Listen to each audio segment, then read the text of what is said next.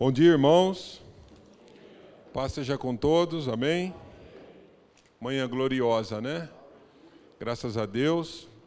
Um feriado que o, o mundo está celebrando. O mundo não, o Brasil está celebrando a carne. E nós estamos aqui separados para ouvir a palavra de Deus. E eu acho que se alguém, pelo menos, eu já estou me sentindo bem melhor do que eu entrei. Porque tudo que a gente vai ouvindo aqui vai motivando, vai encorajando, vai transformando, vai acrescentando. Então Deus tem muito a fazer ainda através da palavra. Eu costumo dizer, pensar comigo assim que a palavra de Deus, ela, para quem prepara ela, é como se a gente estivesse preparando um almoço para a família. Quando os familiares chegam para comer, a gente já sabe o cardápio, já provou, já sabe se tem muito sal, como é que tá. Então eu já experimentei essa palavra. E a minha expectativa, que a gente fica aqui com a mão suando, mão gelada, mão fria, é de que a gente consiga passar aos irmãos, compartilhar com os irmãos tudo aquilo que Deus já fez quando a gente preparou a mensagem. Acho que esse é o grande dilema de todo pregador, né? Que a gente se prepara e que na, na hora que a gente está com o poder da palavra, que a gente consiga transmitir tudo aquilo. Então, tenho certeza que Deus vai falar conosco. Os irmãos podem abrir as suas Bíblias em Salmos 27.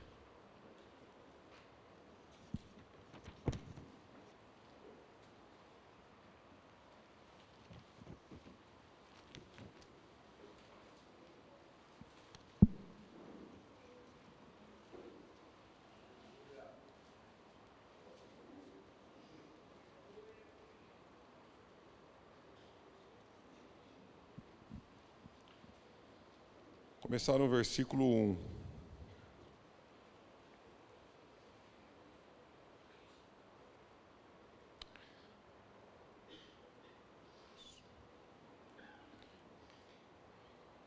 Salmos 27, 1. O Senhor é a minha luz e a minha salvação. De quem terei medo? O Senhor é a fortaleza da minha vida. A quem temerei? Quando malfeitores me sobrevêm para me destruir, meus opressores e inimigos, eles é que tropeçam e caem. Ainda que um exército se acampe contra mim, não se atemorizará o meu coração. E se estourar contra mim uma guerra, ainda assim terei confiança. Uma coisa eu peço ao Senhor, e eu buscarei, que eu possa morar na casa do Senhor todos os dias da minha vida, para contemplar a beleza do Senhor e meditar no seu templo. Pois no dia da adversidade, ele me ocultará no seu pavilhão, no recôndito do seu tabernáculo me acolherá elevar-me-á sobre uma rocha. Vamos ao versículo 10. Porque se meu pai e minha mãe me desampararem, o Senhor me acolherá. Ensina-me, Senhor, o teu caminho e guia-me por vereda plana, por causa dos que me espreitam. Não me deixes à vontade dos meus adversários pois contra mim se levantam falsas testemunhas e os que só respiram crueldade. Eu creio que verei a bondade do Senhor na terra dos viventes. Espera pelo Senhor, tem bom ânimo, fortifique o teu coração. Espera, pois, pelo Senhor. Feche os olhos um minutinho. Querido Deus e Pai, Estamos aqui agora, Senhor, eis o momento apropriado para que o Senhor fale com o teu povo. Me apresento na tua presença como teu servo, ó Deus, usa-me como um vaso. Faze, meu Deus, todas as forças do inimigo caírem por terra. Repreende todo o mal. Levanta e encoraja o teu povo. A tua igreja fortalece, Senhor. Abençoa a partir de agora, que o teu Espírito Santo esteja na condução dessa palavra, em nome de Jesus. Amém. Irmãos, Salmos 27. Alguns temos ele aberto dentro das nossas casas o tempo todo. Nada de novo, estamos acostumados com ele. Mas, assim como o pastor falou, do maná, o maná era dado ao povo no deserto todas as manhãs. Não podia se colher maná para o dia seguinte. Isso já era uma simbologia de como funciona a palavra de Deus. A palavra de Deus, ela todo dia, ela se faz necessária. E quantas vezes, irmãos, nós esquecemos desses salmos? Essa, essa vida, irmãos, a luta do cotidiano, nós somos combatidos todo o tempo. E nós não somos super-heróis. Então, muitas vezes, nós nos enfraquecemos. Talvez no dia de hoje aqui nós tenhamos pessoas que estão extremamente cheias de Deus, inabaláveis. Mas talvez nós tenhamos pessoas aqui que não estão assim. Quem está forte hoje tem que se relembrar dessa palavra para o dia de amanhã. E quem está fraco hoje tem que saber dessa palavra para se fortificar. Nós precisamos, irmãos, em meio às lutas, que nem foi dito aqui na hora do louvor pela Andréia, lembrar e ter esperança no Senhor. E uma coisa que eu gosto muito nos Salmos, irmãos, é que os Salmos, ele é um texto que você consegue pegar naquele momento como estava o coração de quem escreveu. Os Salmos é interessante porque na hora em que Davi escreveu a maioria dos Salmos, Asaf escreveu uma, uma grande maioria também, e outros escreveram, mas quando você lê, parece que ele está colocando para fora o que a alma está sentindo, não é um texto genérico, é um texto que fala do que ele sente. A maioria dos salmos de Davi foi escrito após um, um evento, ou uma vitória, ou uma batalha muito grande. Então ele sentava, não sei se sentava, mas enfim, ele colocava, acho que não dá para escrever em pé, né? Então acredito que ele sentava para escrever. E eu fico pensando, irmãos, se hoje, nesse momento, eu dissesse assim, ó, cada um pegue um papel e uma caneta, e eu vou dar aqui 15 minutos para você, escreva uns salmos para Deus. E você fosse pegar agora o que está na tua alma e colocar no papel. O que será que nós expressaríamos no papel? O Senhor é a minha luz, é a minha salvação. De quem terei medo? O Senhor é a fortaleza da minha alma, quem temerei? Quando malfeitores me sobrevêm para me destruir, meus opressores e inimigos, eles é que tropeçam e caem. Talvez nós começaríamos escrevendo assim: Peço perdão, Senhor, pela minha fraqueza. Ó oh Deus, não leve em conta a ignorância do teu servo. Ou talvez escreveríamos algo como Davi escreveu. E eu faço uma pergunta, irmãos. Agora que você pensou um pouco, porque a palavra de Deus fala: examinai a vós mesmos. É importante fazer esse exercício. Quando a gente examina, a gente consegue perceber como é que está o nosso coração. Quando a gente começa a se examinar, se você parou um segundinho aí e falou, o que, que eu ia escrever aqui? Senhor, estou morrendo de medo dessa situação. Senhor, não consigo crer. Ou Senhor, estou desfrutando de um momento maravilhoso. Minha fé está inabalável. Você consegue perceber como é que você está. E cada um tem que fazer esse exercício de si próprio. Eu não posso me amparar na fé do pastor. Quem olha o pastor, eu assisto o pastor, pensa que ele não se abala. puxa vida, vem pulando, aleluia, está sempre feliz. Mas nós nos abalamos. Então, irmãos, eu pergunto para vocês, depois de você ter examinado seu coração, por que será que Davi escreveu com essa convicção? Será que Davi tinha um dom especial? Deus colocou um dom para ele escrever lindos salmos para ficar de memória eterna para nós? Não. Davi escreveu salmos tão lindos como este, porque Davi tinha experiência com Deus. Guarde bem essa palavra, experiência. Irmãos, vamos fazer aqui uma, uma lembrança rápida aqui. Para começar, Davi, dos seus irmãos, ele foi o único que foi colocado para pastorear no campo. Tanta verdade, ele trabalhava sozinho. Tanta verdade que quando o profeta Samuel foi até a casa do seu pai Jessé para ungir o novo rei de Israel, diz que entraram os sete irmãos. E aí o profeta, Deus falou, não vai olhar pela aparência. O profeta falou, não é, não é esse, não é esse, não é esse.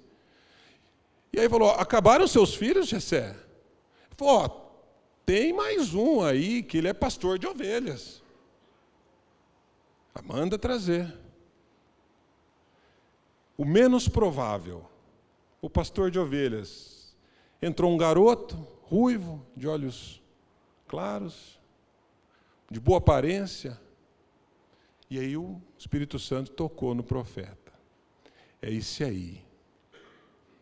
Então ele, sozinho no campo, sendo ainda um menino, cuidando do pastoreio, sozinho ali, ele lutou com um urso, ele lutou com um leão.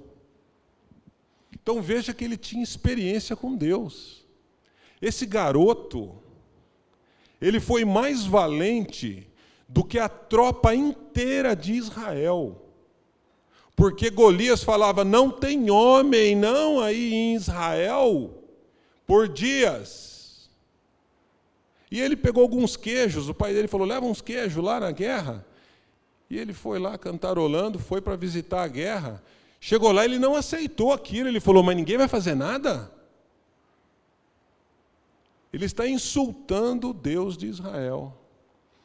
E ele foi falar com Saul. Saul tentou pôr uma, estrutura nele, ele falou, não dá. Ele falou, não, eu vou desse jeito, eu já lutei com um leão, eu já lutei com um urso, eu vou. Saul deixou. E nós sabemos que ele venceu a Golias. Davi, após ter sido ungido rei, passou a ser perseguido por Saul. Perseguição não pouca. Esse homem teve que se fingir de bêbado uma vez, de doido varrido para ninguém reconhecer que era ele, falando bobeira, e ele, ó, deu linha, porque iriam pegá-lo. Foi se esconder na caverna, caverna de Adulão. Lá ele reuniu os piores homens, tornando aqueles piores os maiores, os mais valentes.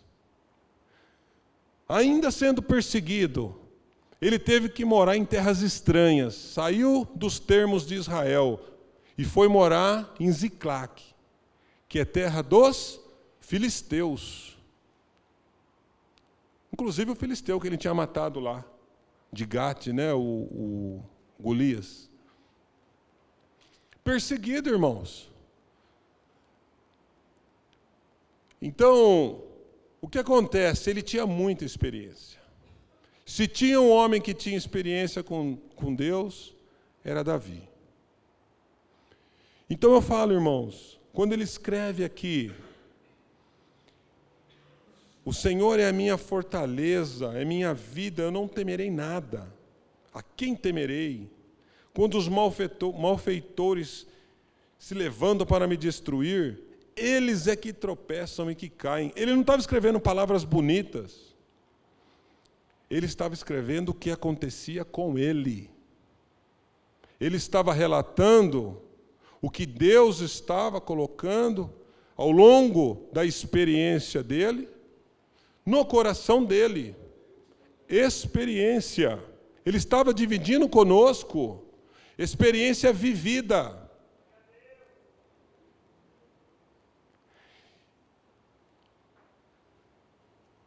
E eu fico a pensar, irmãos, a minha vida, por exemplo, a fé que está em mim é fruto de uma crença inicial, mas de uma experiência que eu vim tendo com o Senhor. Eu quero trazer aqui brevemente um pequeno pedaço da minha vida. Eu me casei muito jovem, eu não era cristão, não era evangélico, minha vida não começou da forma é, trivial, como deveria, eu e a Rafaela. Eu tinha 19 anos quando eu me casei. Os irmãos imaginam que é um, uma criança, não é? E toda sorte de prova veio sobre mim, e sobre ela também. E nós quase não aguentamos Passamos por muitas lutas. E naquele tempo de dificuldade foi quando eu conheci a Deus. Nós já tínhamos ido a uma igreja evangélica. E aí, na hora que nós passamos por aquele momento, falei: agora vai dar ruim mesmo. Eu não suportava mais ela, ela já não estava me suportando. Falei: vai quebrar tudo. Vamos na igreja evangélica? Lá Deus falou aquela vez. Começamos a ir. E as provas não cessaram, irmãos. Eu aprendi naquele momento o que é quando Deus fala porta que eu abro, ninguém fecha, mas a porta que eu fecho, não há quem possa abrir. Eu aprendi o que é uma porta fechada por Deus. Irmãos, eu estava desempregado, com 19 anos. Minha filha tinha acabado de nascer, a Laiane. Eu não consegui emprego em lugar nenhum. Eu fiz umas 50 entrevistas de emprego. Eu chegava nos lugares, o preletor lá falava: Ó, oh, pessoal, a vaga é para um. Tinha 40 pessoas. Eu falava: ah, agora vai, vamos lá. A vaga é para uma, uma, operação que vai ter que subir no telhado, no forro, tem rato, tem abelha, tem velha com vassoura, vão bater em vocês, vocês vão trabalhar na chuva, tem de madrugada, Estou lá. Quem não quer, por favor, nem continue nessa sala que eu vou falar só com quem tem interesse. Levantou uns 30, ficou só 10. Falei, ah, agora eu vou. Tem duas vagas. Olha, é o seguinte, o salário é baixo, é assim, assim, assado e tal, tal, tal. Quem não quer pode sair. Ficou uns quatro só. Falei, ah, agora sai essa vaga. E não saiu. Eu estava precisando muito, estava passando muita dificuldade financeira, muita, extrema. E eu tinha um Fusquinha branco. E eu tentava vender esse Fusca. Irmão, ninguém comprava esse Fusca e o Fusca era bonito. Eu fui uma vez aqui na feira de Americana, pastor.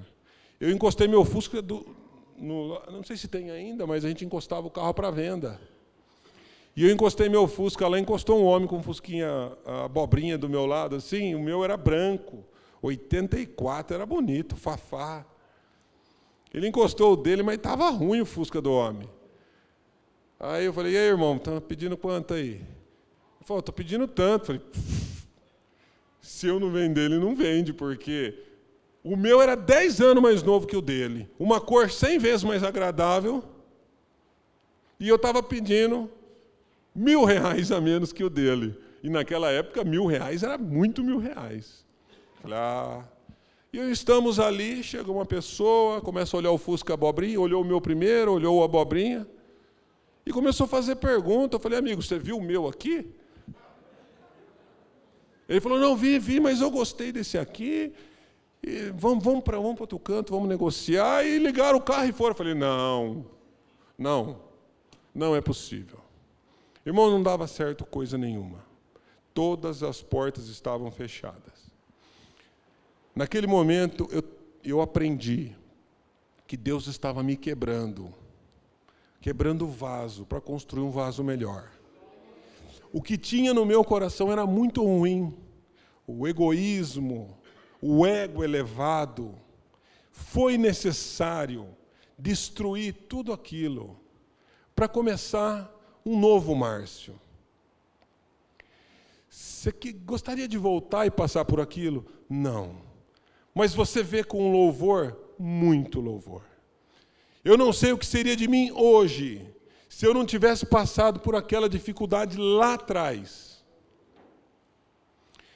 E Davi, irmãos, quando ele falava de Deus, é muito lindo. O pastor fala aqui, ah, quando eu chegar lá no céu, eu vou querer conhecer esse, eu vou querer, eu vou querer conhecer Davi, irmãos. Eu vou querer conhecer Davi. falo, meu Deus, que as coisas que Davi escrevia, que homem incrível. E hoje, nesta manhã, tantos mil anos depois, o que ele escreveu está nos servindo de testemunho para nos dar coragem, para nos dar força, para fazer enxergar a vida de uma forma diferente. Então, as nossas experiências, irmãos, elas não podem ser as de Davi. As nossas experiências são as nossas experiências. Cada um tem a sua. Eu tenho N testemunhos para dar aqui. Me aconteceu tanta coisa, eu até anotei aqui, ó, livramento, provisão, socorro, bondade. A nossa vida tem que ser mais ou menos assim, irmãos. O pastor Marcos estava pregando aqui no domingo e eu estava viajando naquela cena. Porque quando eu começo a ouvir a palavra assim, eu quero. Nossa, eu gostaria que eu pudesse assistir um momento. Mas ele pregando aqui, ele começou a narrar aquela cena em que os discípulos estavam no barco e o Senhor Jesus apareceu e acendeu uma fogueira e colocou um peixe, alguns pães e chamou para servir. E Pedro já vestiu a capa, e um comentou com o outro: É o Senhor. Não reconheceram. Jesus já estava ressurreto. Tem que ser assim na tua vida, tem que ser assim na minha vida, irmãos. Quando está acontecendo alguma coisa, tem que estar bem sintonizadinho e falar: É o Senhor. Opa, é o Senhor. A gente não pode estar como que perdido, irmãos. A gente não pode estar à deriva. Está acontecendo bem? Opa, percebi, é o Senhor. Isso tem que estar presente. E o que vai fazer? Essa percepção aguçada em você, em mim, é a experiência. Não tenha por mal quando algo de ruim sobrevier, como foi dito pela Andréia mas tome provento e aprenda com o Senhor. O que Ele está querendo nesse momento? E é importante, irmãos, o seguinte: como eu disse aqui, a minha experiência não é a mesma que a sua. Agora, se dentro de cada um de nós, se dentro de mim e de você, não consegue sair uma confiança como essa, não consegue, você está em frente a um problema. Você está querendo iniciar uma faculdade, mas uma muralha muito grande. Você vai comprar seu imóvel, você fala, não, todo mundo vai ter imóvel menos eu. Está precisando, o carro está ruim, está precisando trocar o carro está querendo iniciar um relacionamento, você fala, não, todo mundo vai se casar, eu não vou casar. Está de frente com uma muralha e não consegue confiar. Sabe o que isso indica, irmãos? Infelizmente, que está faltando o quê? Experiência. A experiência vai trazendo mais fé. Porque você vai percebendo que Deus opera. Deus opera, irmãos, na vida do crente. Se tem algum crente aqui que fala, eu não tenho experiência com Deus, tem alguma coisa errada. Deus é um Deus vivo, é um Deus presente. Ele traz experiências na nossa vida. Irmãos, eu me converti tem 20 anos. Naquele tempo, era mais comum se dar testemunho.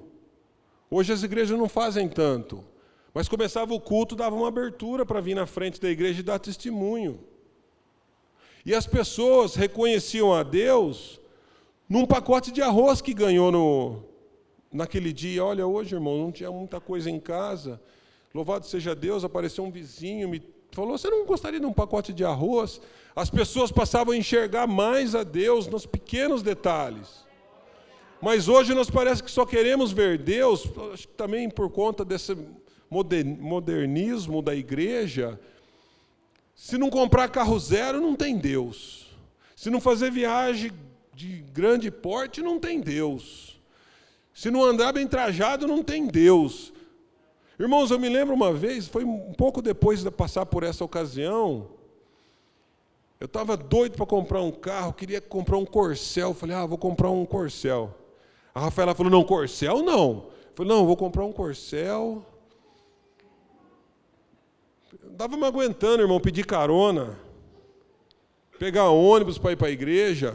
Dia de chuva era ruim. E aí eu peguei e falei assim, não, eu vou comprar um Corcelzinho que eu vi. Ela falou, não, não, Corcel não, compra outro Fusca. Eu falei, não, Fusca não. O meu Fusca, não. E a gente estava ali fazendo planos.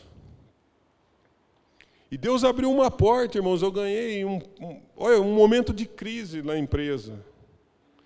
Tinha estourado aquele, aquele problema lá nos Estados Unidos do, do, do, do de setembro, lá, como é que é, 11 de setembro, das Torres Gêmeas. Deu uma crise lá, a empresa que eu trabalhava, que estou até hoje, americana, começou a dar ruim em tudo quanto é lugar. Falei, ai, ai, ai. E a gente ficava assim, temeroso, porque não tinha serviço, a gente ficava esperando. De repente chegava o gerente e falava assim: Fulano, ai. De repente vinha chorando. Irmãos, que coisa horrível. E chamou um, no outro dia chamou mais dois, e a gente esperando. Aí chegou um dia, eu estava, eu me lembro até hoje, eu estava sentado na cadeira, estava olhando para cima assim. Aí o meu chefe entrou e falou, Márcio. Falei, Hã? já pensei, já era. Por favor, falei, vamos lá. Já estava já preparado, irmãos, porque estava uma crise instaurada. Estava ruim para todo mundo. Aí ele me chamou, nós sentamos numa sala, eu não, esqueço, porque eu, aquele dia eu falei, é Deus. Ele falou assim, eu estava novo contratado, saiu tanta gente experiente, com diploma superior ao meu. E, e ele falou assim: Ó, oh, nós passamos por esse momento difícil, nós tivemos que descartar muita gente, mas acabou. E agora, com quem a gente ficou, a gente precisa que esteja empenhado. E a empresa vai dar um aumento. um aumento? Eu estava meio que aquela cara de choro já.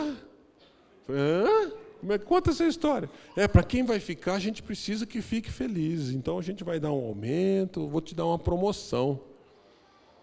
Falei, ah, não.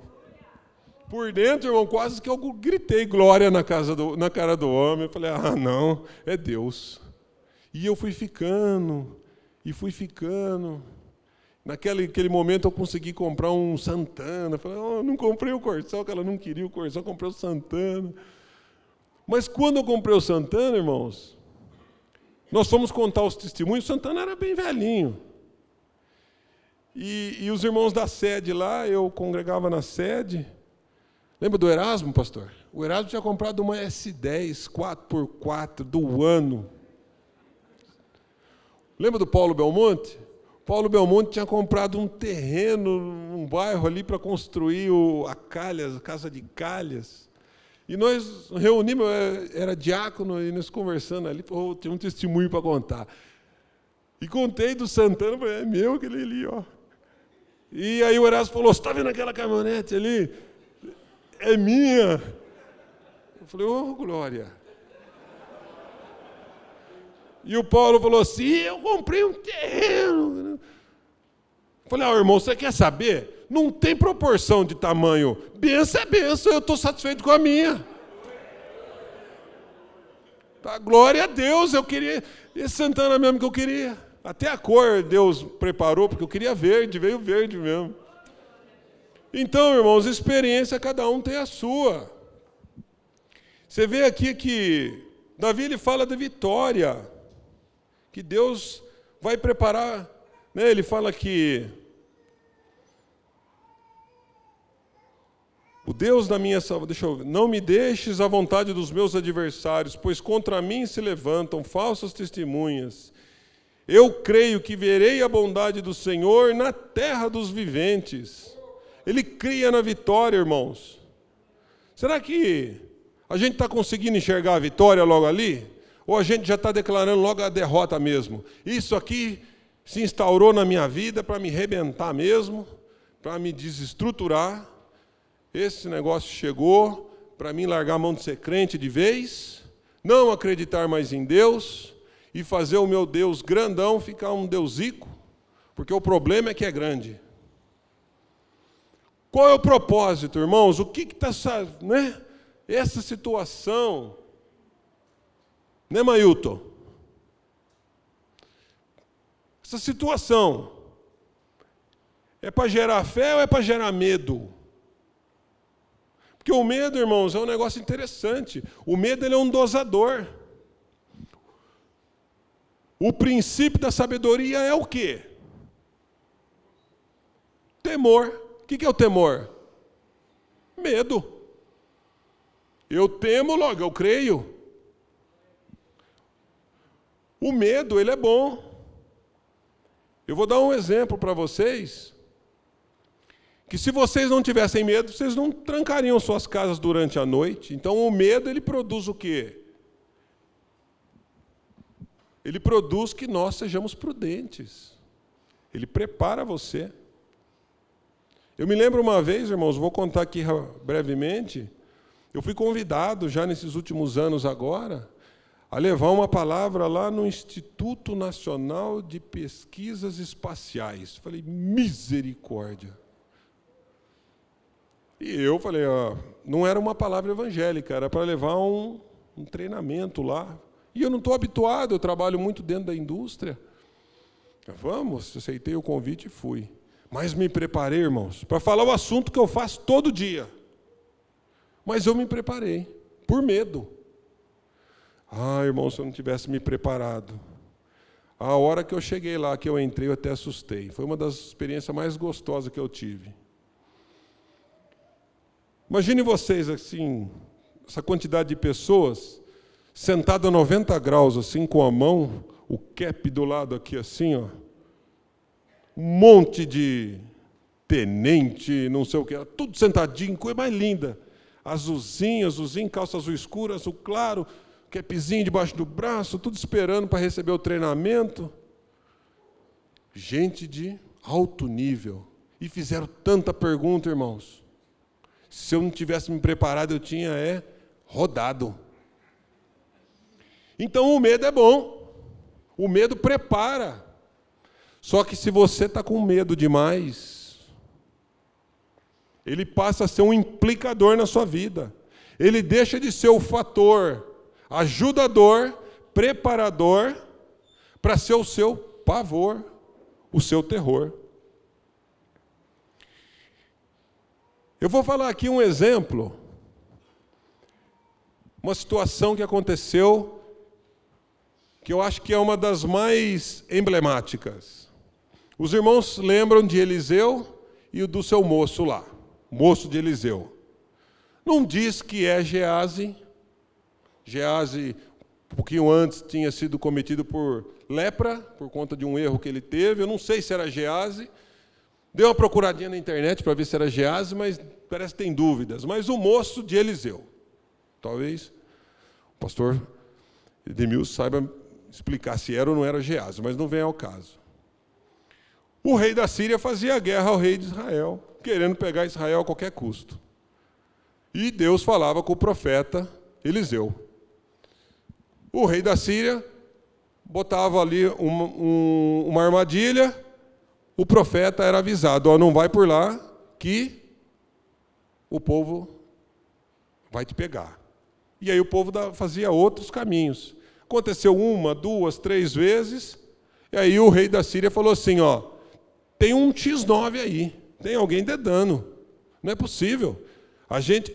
Israel passa por aquele rio, busca água naquele rio, a gente arma uma armadilha lá, Israel para de ir no rio. Israel passa por aqui para fazer tal coisa. A gente arma a emboscada aqui, Israel não passa mais. Tem alguém contando. Aí disseram assim: não, tem um profeta lá, Deus fala com ele, Deus ensina tudo para ele, e ele é quem está guardando Israel. E aí armaram uma emboscada para pegar o profeta. E aí, quando amanheceu, foi ali as tropas da Síria, cercou a casinha onde estava o, o, o moço e Eliseu. Quando acordou, acordou ambos. E diz que o moço viu e viu cercado do exército inimigo. Morremos, disse ele. Agora nós estamos fritos. Mas o profeta falou assim: mas maior são os que estão conosco do que os que estão com eles. Acho que ele pensou: ué, nós estamos nós dois? os caras estão com um carro ali, um monte de cavalo. Como assim? E aí diz que o profeta orou para que Deus abrisse os olhos dele. E quando ele teve os olhos abertos, ele falou: Meu Deus, carros, cavalos e cavaleiros de fogo, em volta do exército sírio, guerra espiritual. Irmãos, está faltando abrir o nosso coração espiritual. A gente está olhando para o problema apenas com os olhos da carne. O medo, o temor. É porque nós não estamos enxergando com o espírito. Precisamos que Deus abra os nossos olhos espirituais.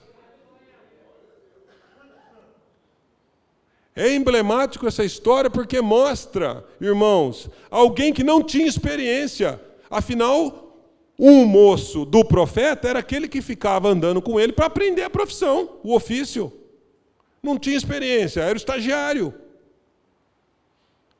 Já o profeta, olha só, acabei de contar para vocês, Deus falava com ele, não vai por lá, fala para Israel não ir por lá, tinha experiência com Deus. Olha o conforto de um, fique tranquilo, Senhor Deus, abra os olhos desse moço, tranquilo, e o outro, ah, nós somos nós dois, eles vão pegar a gente. Então, irmãos, eu volto a falar da experiência. Precisamos ter, provar de Deus e ver que Ele é bom. Precisamos ter experiência com Ele. Irmãos, quisera nós tivéssemos um dia, eu penso isso comigo todos os dias, e desde a minha conversão eu tivesse anotado num caderno tudo que Deus fez, na hora que me batesse o temor, eu começasse a ler. 1999, 2000, 2001, 2002, 2003. Meu Deus do céu, quanta coisa o Senhor fez. Eu não vou ter mais medo. Porque nós esquecemos fácil, irmãos, do favor de Deus. Nós lembramos só das coisas maiores, das pequenas nós esquecemos. Mas Deus é um Deus de tudo. Não queira ter Deus à parte, quando apertar eu vou a Deus. Deus o tempo todo, em todo lugar. Eu vou dar uma corrida. Estou pensando em Deus. Estou falando com Deus, estou agradecendo. Obrigado, Senhor, por esses músculos nessas pernas que me impulsionam. Por conseguir respirar. Eu estou comendo uma comida gostosa, eu falo, oh Deus. Às vezes eu eu, aprecio o alimento. Às vezes eu vou comer um, um churrasco, eu gosto muito de churrasco. Falo, obrigado, Senhor. Porque um dia não teve, irmãos, faltou. E eu sei que hoje tem porque Ele está provendo. É tudo mérito dele, é tudo honra dele, é tudo por Ele. Quando eu estava lá, que eu contei para vocês, lá no Instituto Nacional de Pesquisas Espaciais, teve uma vez, irmãos, que eu estava desempregado e eu tinha acho que 10 reais. Eu peguei com a minha mãe para ir fazer uma entrevista em Campinas. E eu cheguei lá, eu paguei a passagem de ida, fiz a entrevista, a moça falou na hora que eu estava reprovado, falei, estava né, naquele momento. E aí eu peguei para ir embora, na hora que eu bati o mão, cadê, cadê os outros cinco reais para vir embora, o, o, troco? Falei, não é possível, procuro esse dinheiro, e procuro, não, não, tinha, não tinha. Eu deitei numa praça, irmãos, e eu nunca mais vou esquecer essa praça. Porque ali deu vontade de morrer, deu vontade de tudo. E na hora que eu subi ali naquele lugar, peguei o microfone e vi as forças aéreas sentadas para me ouvir, eu falei: Ei, menino da praça, olha onde Deus te colocou aqui para dar uma palavra. A honra é dele, irmãos, a glória é dele. Eu posso não merecer. Tem gente muito melhor do que eu para fazer o que eu fui fazer. Tem gente com um currículo melhor, com experiência melhor, com vivência melhor, mas era eu que estava lá. E eu estava lá porque Deus me colocou ali para falar assim: Eu sou Deus na tua vida ter experiência com Deus, saber agradecer a Deus pelo bem e pelo mal que acontece todo dia na nossa vida. A vida toma rumos que nós não queremos, irmãos. Eu tenho uma luta que eu estou passando aí que não tem jeito. Já me falaram, tenta ver o que, que é isso, sei lá. É Deus, irmãos. Porque Deus não está me desamparando nessa luta. Tem acontecido momentos difíceis, dá vontade de desanimar de algumas coisas, mas Deus está me abrindo portas, irmãos. E toda vez que eu vejo, eu falo: nossa, deu certo. Mais uma vez, mais uma porta. São portas que Deus está abrindo. Irmãos, a porta que Deus abriu lá no passado, já fazem 20 anos que eu estou no mesmo trabalho. Eu não sei se vou ficar mais 5, mais 10, se não vou ficar mais nada, mas até aqui me ajudou o Senhor. É para a gente ter confiança, irmãos. É para a gente acreditar. A gente precisa lembrar das nossas experiências e falar: eu creio nesse Deus. Davi tinha razão, por isso que ele falava: do que terei medo? Quando os meus inimigos se levantarem contra mim, é eles que vão cair, porque o Senhor é quem vai me amparar. No dia da adversidade, Ele me ocultará no seu pavilhão me guardará seguro no seu tabernáculo, me acolherá, elevar-me-á sobre uma rocha.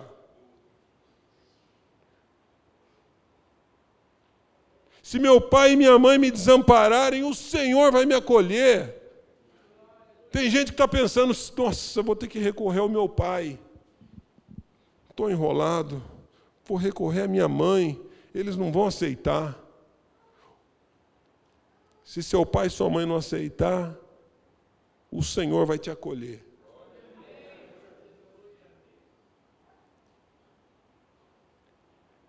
Espera pelo Senhor.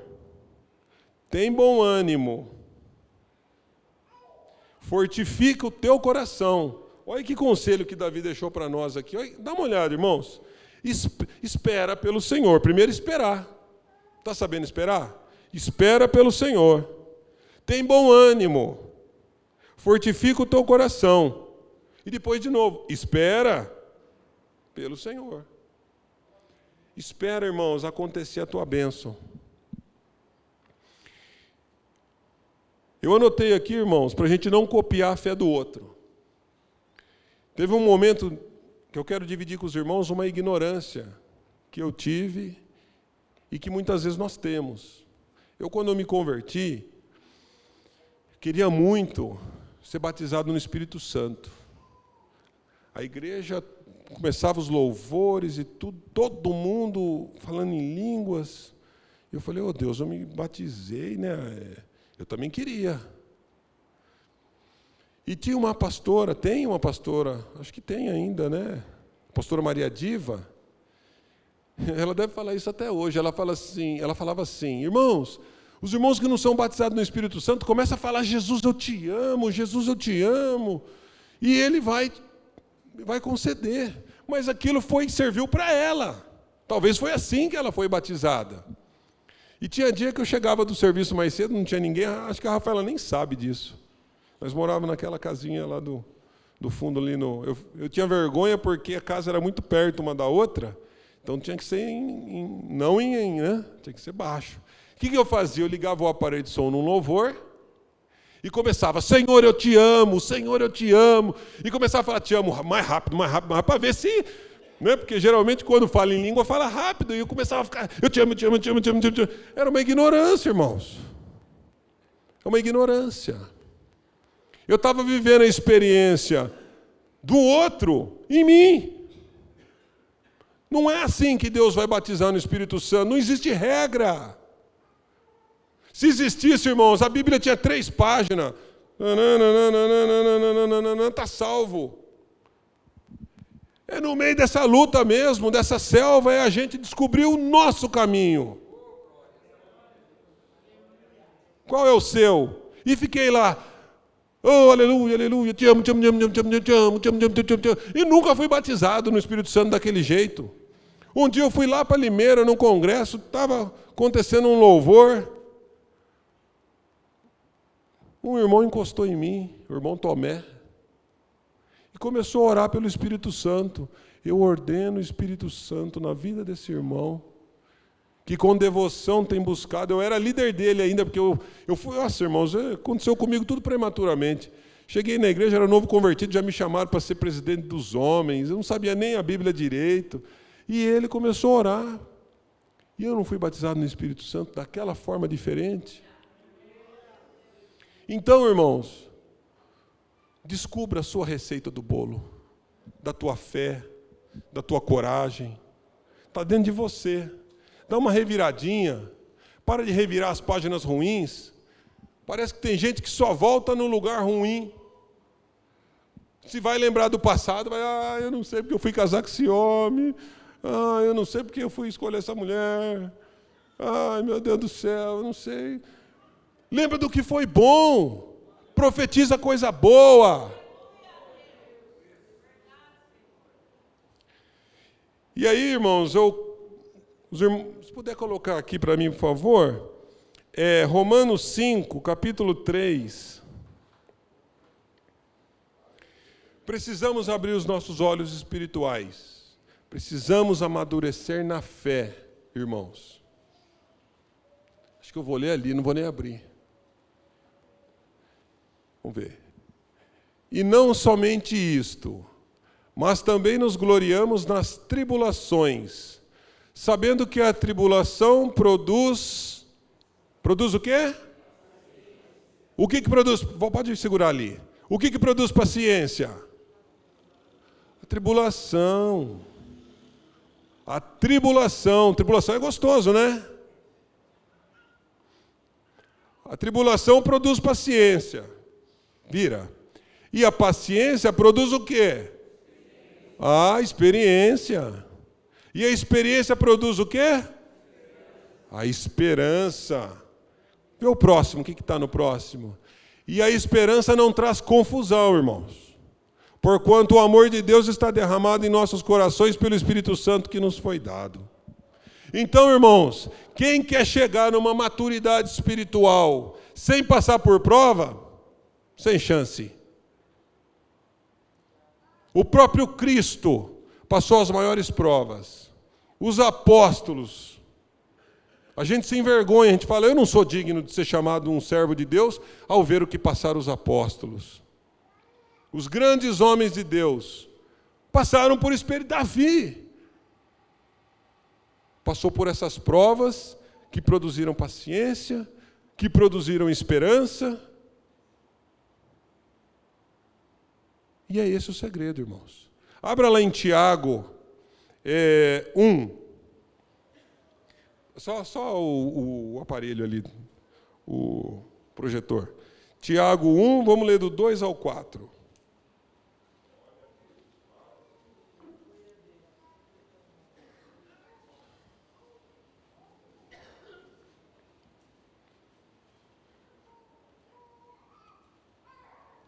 Meus irmãos, Tende grande alegria quando enfrentares várias tentações, algumas desprovações, sabendo que a prova da vossa fé opera paciência. Tenha, porém, a paciência a sua obra perfeita, para que sejais perfeitos e completos, sem faltar coisa alguma. Irmãos, Deus quer nos fazer perfeito. Como é que você quer testificar de um Deus que você não experimentou, só ouviu falar? Não tem como, irmãos. Nós somos testemunhas de Cristo, dentro do nosso lar, fora do nosso lar. A nossa vida é uma prova viva de que Cristo é verdadeiro. Mas Ele precisa que você tenha experiência com Ele, para que você divida com o próximo, como Davi dividiu aqui. É possível você sair vendendo sorvete e falar: Ó, esse sorvete é bom, viu? Ah, você aprovou? Não, não provei, mas me disseram que é muito bom. Compre esse sorvete. Ué, se a gente mesmo não tem coragem, é necessário, irmãos. Pegue toda a bagagem que você está passando e tire isso como proveito. Vê o final deles, dessas coisas, para um dia você dizer: Deus é fiel. Porque ele se mostra fiel. Eu anotei aqui, irmãos, sobre confiança. Dois princípios. Embora tenhamos feito tudo certo, reconhecer que a vitória vem do Senhor e não do nosso braço. Porque Deus fala: Maldito é o homem que confia no seu braço e faz dele a sua esperança. Israel preparava o exército para a guerra, mas antes da batalha eles sacrificavam ao Senhor. Querendo dizer o seguinte: ó, eu tenho os homens preparados, eu tenho o povo para guerrear, está tudo pronto, mas quem vai dar a vitória é o Senhor. Antes da, do sacrifício, não sai para a guerra. Por isso que Saul perdeu o trono, porque ele saiu para a guerra sacrificando ele próprio de qualquer jeito. Foi ou não foi? Outro. Confiança não significa que não seremos, não seremos abalados. Abre aqui em 2 Coríntios 8, 8, 2 Coríntios 8. Não significa que não seremos abalados, mas apenas que não seremos derrotados. Existe diferença entre ser abalado e ser derrotado. Ah, irmão, mas eu estou sendo abalado. Tranquilo, continua crendo. Você só não será derrotado. Segundo Coríntios deu? 4. Não falei? Segundo Coríntios 4. 8. Ah, tá lá. Perdão, segundo Coríntios 4, 8. É, isso, 4, 8. Perdão, isso. Em tudo somos atribulados, mas não angustiados então veja, somos atribulados, mas nós não estamos angustiados. Somos perplexos, mas não desanimados. Então, perplexos, ficamos de boca aberta com o problema, mas não desanimados. Vira. Perseguidos. Olha, veja só, somos perseguidos, mas não desamparados. Abatidos, mas não destruídos. Irmãos, temos que acreditar, temos que ter fé. E eu escrevi algo aqui sobre o medo, um tempo atrás, que eu quero ler hoje. É um minutinho só, o, o louvor pode até subir. Um tempo atrás me pediram para escrever um, um artigo para ser publicado num lugar sobre medo. Está lá até hoje, inclusive, eu baixei de lá. Diz assim, ó. Disse Jesus: Vem. E Pedro, descendo do barco, andou sobre as águas, indo ao encontro de Jesus. Mas sentindo o vento teve medo e, começando a submergir, clamou: Senhor, salva-me. Imediatamente estendeu Jesus a mão, segurou e disse-lhe: Homem de pouca fé, por que duvidastes? Mateus 14, de 29 a 31. Que cena maravilhosa foi esta! Fico a imaginar como deve ter sido incrível a experiência vivida por Pedro, vencendo a lei da gravidade, o empuxo da água, a razão e o senso natural do perigo, para virtuosamente saltar de um barquinho em pleno cruzeiro pelo mar da Galiléia durante a noite, em meio a grande turbilhão de ondas e ventos que açoitavam a embarcação, para gloriosamente caminhar pelas águas ao encontro do Mestre. Que coragem teve Pedro! Como devem ter ficado atônitos os demais discípulos assistindo do barco? O fato é que nessa cena incrível nem tudo foi glória, e um grande ensinamento foi deixado o que o medo é capaz de fazer conosco: nos afundar, impedir o nosso encontro com o Mestre, Anular a nossa fé? Interromper a caminhada? Ser reprovado pelo Senhor? Porque Pedro foi reprovado.